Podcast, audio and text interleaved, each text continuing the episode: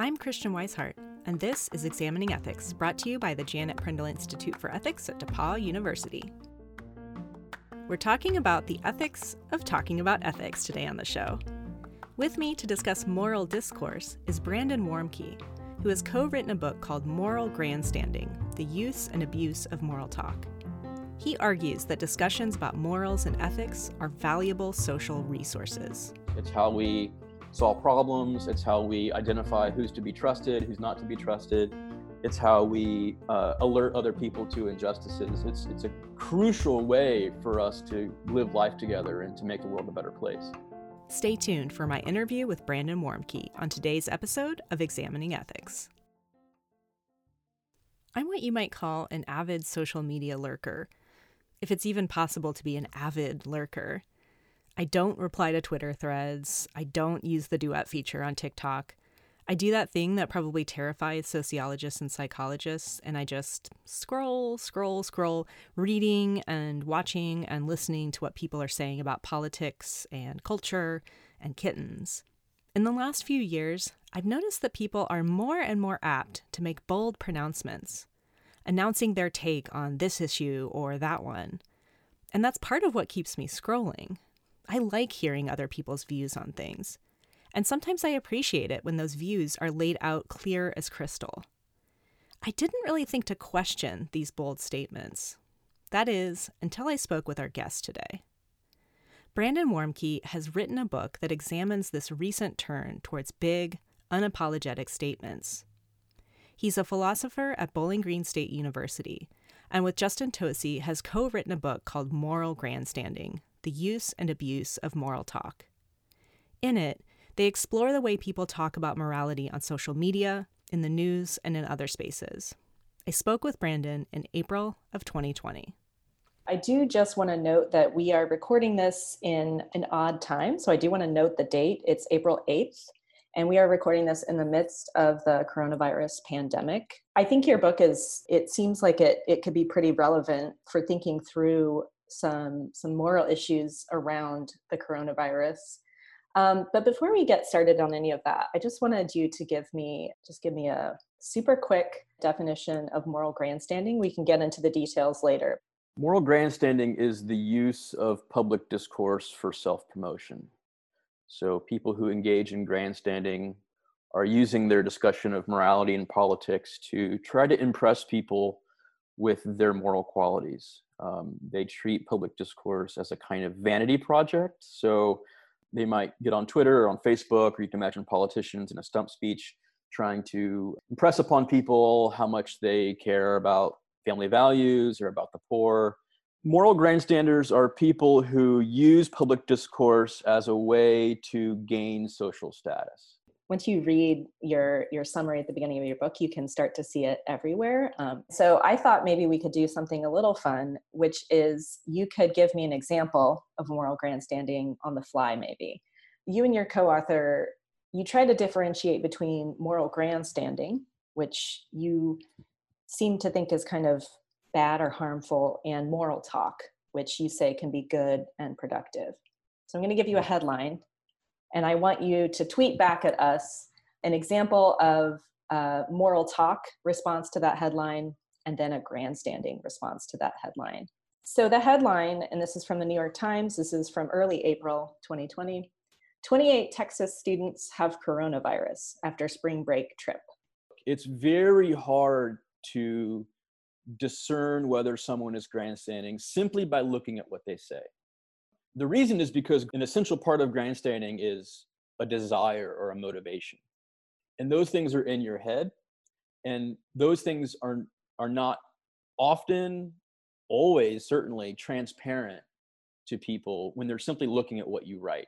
So, in this respect, we compare grandstanding to things like bragging or lying or demagoguery, where each of those phenomena you know, require some kind of mental state, like a desire seeking to impress someone.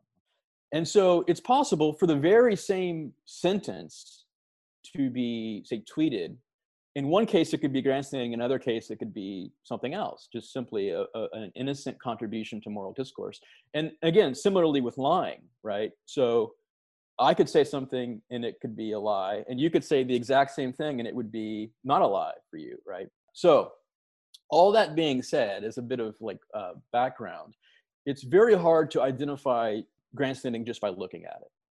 Okay, so back to the challenge here. So someone might say something like, "Oh, this is really this is really unfortunate. You know, I I um, these people are are potentially spreading illnesses that will affect their parents and grandparents." It's a very milk toast and boring moral statement, but I think it qualifies as something like moral talk. Like, oh, this is this is a bad thing. Maybe they don't know this. Uh, maybe maybe maybe they are to be blamed for this behavior. Grandstanding. Let's see.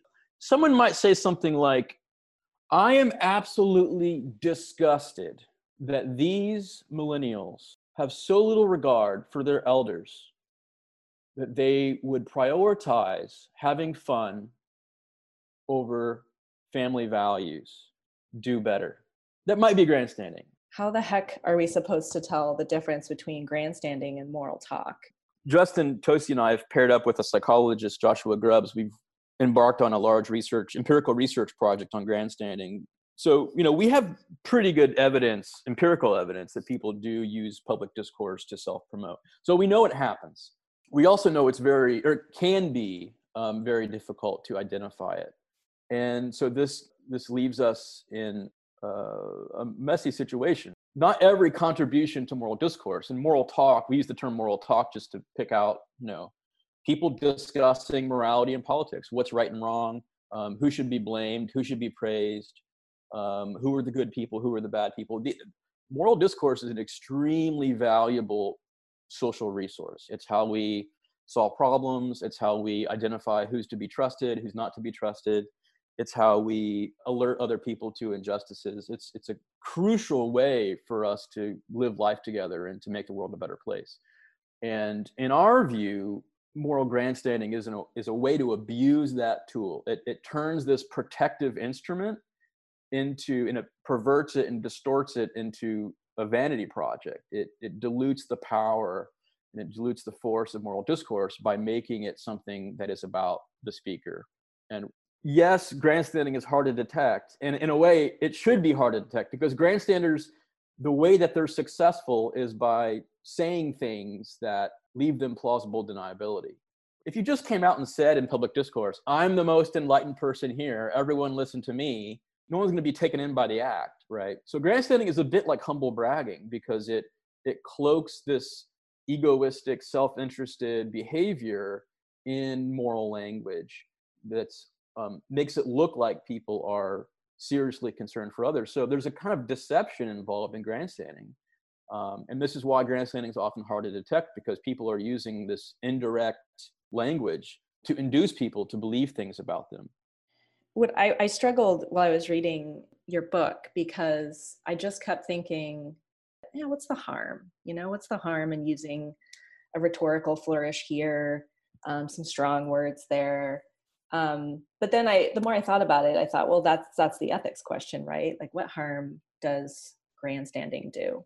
I mean, I, I think your reaction is a, is a common and understandable reaction, and I think many people respond to grandstanding as sort of like, well, it's a it's a okay, maybe it's a little bad, but it's mostly innocuous. And people who complain about it are the really bad people, right? It's the people who are accusing people of grandstanding. It's people like me and Tosi who are writing books about grandstanding. Like we're we're the really bad guys we describe grandstanding as, as a quiet poison. It's quiet because you don't often see it. You don't. Uh, it doesn't often. It's not easily de- detectable, but it's it's no less poisonous. One of the one of the chapters in the book is on is on the the social harms or the or the social consequences of grandstanding. So one of the harms of grandstanding is we argue that it's it's polarization. So if you think about how a lot of grandstanding works, it's a it's a it it functions as a kind of moral arms race or a moral one-upsmanship. So, and it, this has to do with certain psychological ingredients that have to do with trying to impress other people. So, if I think of myself as caring deeply for the poor, and you announce that you that you support a $15 minimum wage, right? Then if it's really important to me that people think of me as caring deeply for the poor and I want other people to think the same, I have two options. I can either be quiet and let them think that you really care about the poor. Or I can chime in and out and try to outdo you. And I can say, if you really cared about the poor, you'd be supportive of a $20 minimum wage, right? And you can imagine this sort of dynamic playing out over and over again on, in, on both sides of, of, of the political aisle. And so, you, you know, when it comes to gun control, when it comes to immigration, when it comes to same-sex marriage, you know, whatever the issue, you can imagine there, there's a kind of push towards the extremes to outdo one another. In some of our empirical evidence, we found that there that the people who grandstand the most are the most politically polarized. And so there's some evidence that grandstanding is actually pushing people apart. And it's, this happens because of these psychological dynamics at play and, and trying to convince other people that you're morally uh, impressive.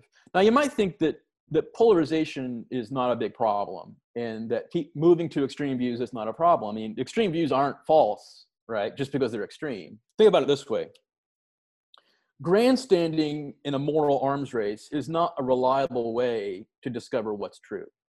If people were actually taking more extreme views because they were convinced by argument or empirical evidence or something, that would be reason to think, well, maybe polarization, at least on one side, is not that bad because they're quote unquote polarizing because of evidence.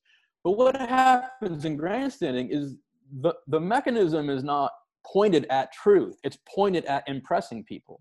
So the incentives are to arrive at beliefs such that moving any more to the extreme would stop impressing people.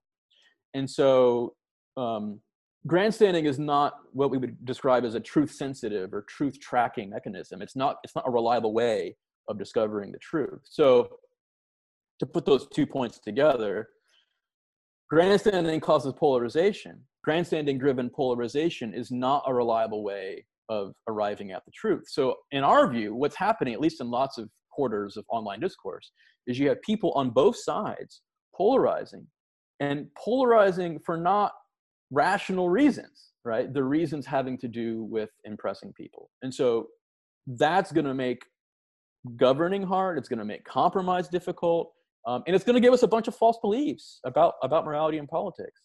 Um, so we think grandstanding, because of these subtle psychological mechanisms that occur in discourse, is, is, is going to have this effect for me i'll just give i'll just give an example for myself which is that you know like i said i'm i lurk a lot on twitter and a lot of times the more radical statements and the more uncomfortable they make me feel a lot of times that that kind of guides me eh, you know embracing that discomfort or at least examining that discomfort that kind of guides me into a what i hope is a more nuanced view right? Um, it helps me kind of sort out the gray areas. What's the harm in in in something being polarizing or um, discomfort causing and one harm is, is would be if the polarization was leading people to have false beliefs or to hold beliefs not on the basis of good evidence. So if you think of the mechanism of of grandstanding driven polarization as simply being or largely being publicly adopting views that other people are impressed by that's not a you know i don't want to live in a society uh, where our politicians or our our journalists or our you know the huge accounts on Twitter are adopting adopting moral and political views because they think it's going to impress people. That would be a big harm. Now now the thing that you you mentioned is well look seeing these extreme views is good because they help me think through my own views. And on that i absolutely agree. I mean this is in a way a, a, a point that John Stuart Mill makes, um, 19th century philosopher, uh, in his um, little book on liberty. He says it, it's important to see a diverse set of views. He says it strengthens your own view of the truth. If you have the truth, you can see more vividly why your beliefs are true in light of other views, um, maybe even re- really extreme, wild, false views. But he also says that, and I think this is what you have in mind, he says being exposed to these very different views is good for us because it we might have to give up our own views for what for views that we think are are better. Now what Mill has in mind there is something like, well, I should consider these other views because they could be true. or they might have evidence, um, or that I might have false beliefs that I haven't based on sufficient evidence. That I I absolutely agree with. I think that's a very nice way of putting the thought and the, value of seeing extreme views. What Justin and I worry about is the extent to which people take positions in public, and there's empirical evidence. I mean, we, we know that people endorse views in public that they don't actually believe. Um, and they do this to avoid social sanction. They, they do it to avoid embarrassment, and they do it to project an image of themselves. What we worry about is people on social media taking views, endorsing positions, um, A, that they don't really believe, and B, whether they believe it or not, doing it largely because they think people will be impressed by it. That we think is not the kind of society we'd want to live in. You said that you had um, a couple of other harms that come from grandstanding. So one of them is a is a kind of cynicism about moral discourse. There's a kind of boy crying wolf effect going on here. So when you discover that people engage in public discourse that lots of people are trying to make themselves look good. I mean, we know that people brag, we know that people humble brag. Is nothing new. Once you see that this is what people are out to do, I think it's very easy to become cynical about public discourse. Because you look at what's going on and you say, these people don't care. They don't really care about the truth. They don't really care about compromise. They don't really care about the public good. Um, they don't really care at arriving at what the, a nuanced position about rent control. They just want to gain social status. They want to seek prestige. They want to dominate their rivals and humiliate them. Um, they want to use outrage to, to look good and feel good. And once you see that, you think public discourse is just a nasty place of people trying to impress others, and I don't want a part of it. So we had this very important resource, public discourse, and then you have people using it for selfish ends. So one worry is just that once a discourse is saturated with grandstanding, people realize this and they check out. We don't want people to be um, across the board cynical about public discourse because, as I, you know, as I mentioned earlier, it's a really valuable resource. I mean, this is how we solve problems. And the more people who check out, the more people who don't, don't take these conversations seriously, that's bad. Okay, the third thing is what we call out, outrage exhaustion. And the idea is that a lot of grandstanding does involve excessive excessive emotional reports or displays like i'm absolutely sickened right or i am disgusted and so a lot of what we know about how outrage is expressed in public discourse from the, the, the psychologist we know that people express outrage to alleviate guilt we know that people express outrage to make themselves feel good. Um, a couple of philosophers, Thi Nguyen and Bekka Williams, have a nice paper called "Moral Outrage Porn," in which they argue, and there's there's empirical evidence for this too, that people express outrage because it feels good. Okay, so we know, and then you know this other thing we know is that people express outrage because it's a reliable signal of moral conviction. You know, grandstanders can exploit this signal and basically say, I'm an extremely morally sensitive person, right? I have lots of important important moral convictions, and lots of things outrage me.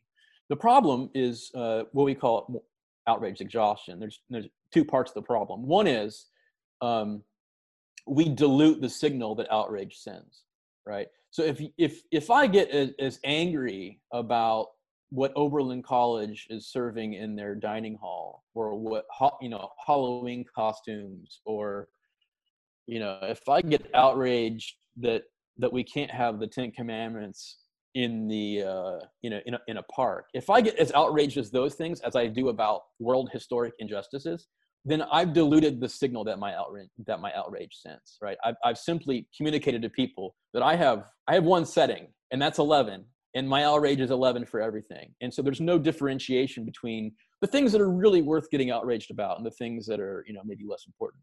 When you use outrage to feel good when you use outrage to impress other people um, you, you lose a sense of uh, being able to muster the outrage when it's really called for right? So if you're if you're using outrage for things like the promotion of your, of your reputation um, I mean, we know that the way emotions work, it's it's going to be harder to muster the outrage when it's when it's really called for. So, but you know, our view is the outrage is really important. I mean, we're not we're not anger deniers or anger skeptics. Outrage is a really reliable signal.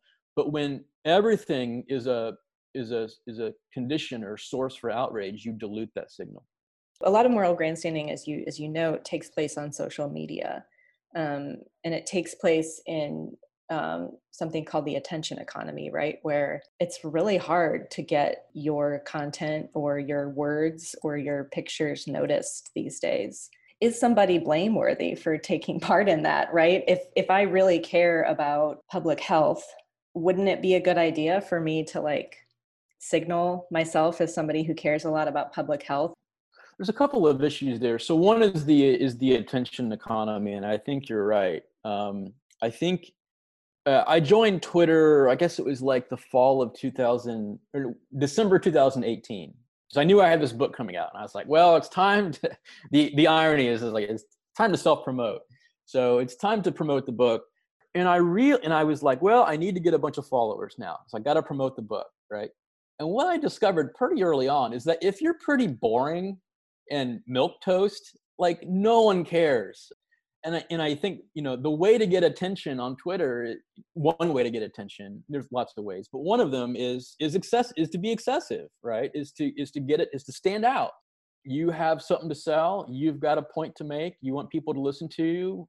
Have a hot take. So what's wrong with that? Well, again, so let's think about public discourse as a kind of resource. It's a it's a common resource that we all have in common. You know, think about like a park or a pasture that, that, we, that we all share that, that we want to protect. To protect that public resource, we all have to sort of sublimate our own, to some extent, sublimate our own selfish desires or uses of that resource so that we protect it for everyone. Um, so if I'm out there using public discourse in ways that are not protective of of the public good for everyone. I'm in a way degrading the value of that resource for everyone else. I'm, I'm making it less valuable for everyone else. So you know your, your question was why are people blameworthy who abuse this resource? I, I think i think one one reason one way to think about it is they are they are privileging themselves in a context in which the right thing to do many times is to protect the resource for everyone right? So i mean i can't go around just doing whatever's always best for me. You sublimate your own desires for the good of other people. And we think this is just a, a feature of civic virtue. You know people who people who have civic virtue um, prioritize the the public good over their own. How how is it possible to have a productive moral conversation in the attention economy what we want is to instill a belief in people uh, instill in people a way of thinking about public discourse that follows certain kinds of norms. Here's a norm we argue for in the book. Don't use public discourse for self-promotion. Make it embarrassing to do anything that might look like grandstanding. If you can imp- figure out how to get people to think differently about public discourse um, then we have a shot. But it might be that if people are entering discourse largely to seek status, we don't have a chance. The, the key is to change norms to get people to think differently about how, how they contribute. That this is not about this is not about me. And another way to do it is to change norms so that the way to get status is to be nuanced and careful and boring, you know, you know. But but that's you know that's hard to imagine. Yeah, and so I get. I mean, my next question was, if we want to avoid grandstanding, how can we do that? A couple things we we we recommend in the book. Engineer your situations. I mean, one of the findings of 20th century psychology that's pretty robust is that situations play a large role in our behavior. And so, if we are able to identify the situations in which we know we are going to be tempted to prove to other people how good we are, try to set ourselves up for success before that that temptation becomes overwhelming. So that might mean limiting your time online. It might mean one one trick I, I use too much is I, I'll type something and then I'll save it as a draft, right? Or I'll just walk away and then I, I won't, then I'll come back 15 minutes later and just, eh, whatever, I won't, I won't post that, right? So there's just, you know, you can sort of rearrange your situation such that it's more conducive to making good choices. Another thing we suggest is, look, this recognition desire that you mentioned, which is a, part of grandstanding that we want to seek status and want to impress others. The thought is that we can redirect that desire to more more productive ends. And so we don't think it's wrong to want to have status. And so one question is, well, how do we more productively satisfy that desire for status? And so if if people really are out for social status and to make themselves look good morally, there are ways to do that that are more productive than cheap talk online, which is like, you know, if you really want to people want people to be impressed, like go to a soup kitchen and like take a photo of yourself, like at the soup kitchen and post it online. At least you know at least that way if you're getting if you're getting kudos for it you've also done something good right? I mean overall you're probably doing more good than just some cheap talk online. So there are lots of people who can use our help um, and if what, what's really important to us is um, is the reputation and status at least we can sort of redirect that desire to more productive ends the other thing that we recommend is just to encourage people to think of moral discourse as a as a resource, and and to think about like are we are we pouring toxic poison into it, or are we actually using it for productive ends? Why do you care about this? I'll I'll answer with a short story. Justin Tosi, my co-author, and I, we started working on this project in about 2014, and we both noticed in being online it would what appeared to us to be like a shift in how people treated public discourse. And it looked to us like there was just a lot of nasty talk and a lot of this nastiness seemed to be self-serving.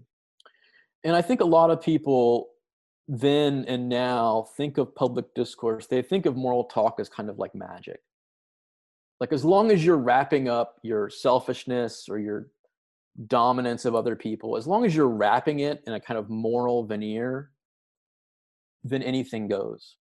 And I think what what really concerns Justin and I is that this is not what morality is for. Morality is not to Nietzsche pointed this out. I mean, this is a this is a tradition that goes back. I mean, I think Jesus says things like this. Nietzsche clearly says things like this. Like one thing he thought was that morality is not a convenient way to dominate others, to exercise what he called your will to power.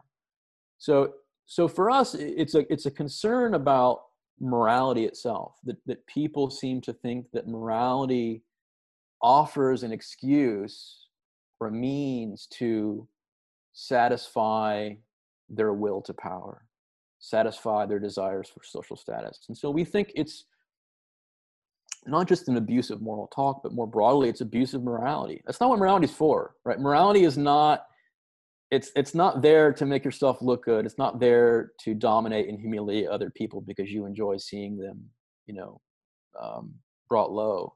That's not what morality is for. Now, what is morality for? Well, that's a difficult question. But I think for us, what what motivates at least my and I'll I'll since he's not here, I'll speak for him. I think what, what really concerns us is a broader question about how morality is viewed.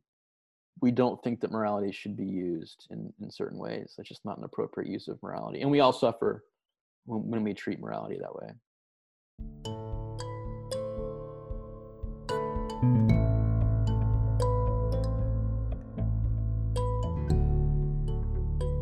If you want to know more about moral grandstanding or our guests' other work, check out our show notes page at examiningethics.org. The Prindle Institute for Ethics also produces a podcast called Getting Ethics to Work. You can find it at prindleinstitute.org backslash get ethics to work or wherever you find your podcasts. Examining Ethics is hosted by the Janet Prindle Institute for Ethics at DePauw University. Christiane Wisehart wrote and produced the show, with editorial assistance from Sandra Burton. Our logo was created by Evie Brocious. Our music is by Blue Dot Sessions and can be found online at sessions.blue. Examining Ethics is made possible by the generous support of DePauw alumni, friends of the Prindle Institute, and you, the listeners. Thank you for your support. The views expressed here are the opinions of the individual speakers alone.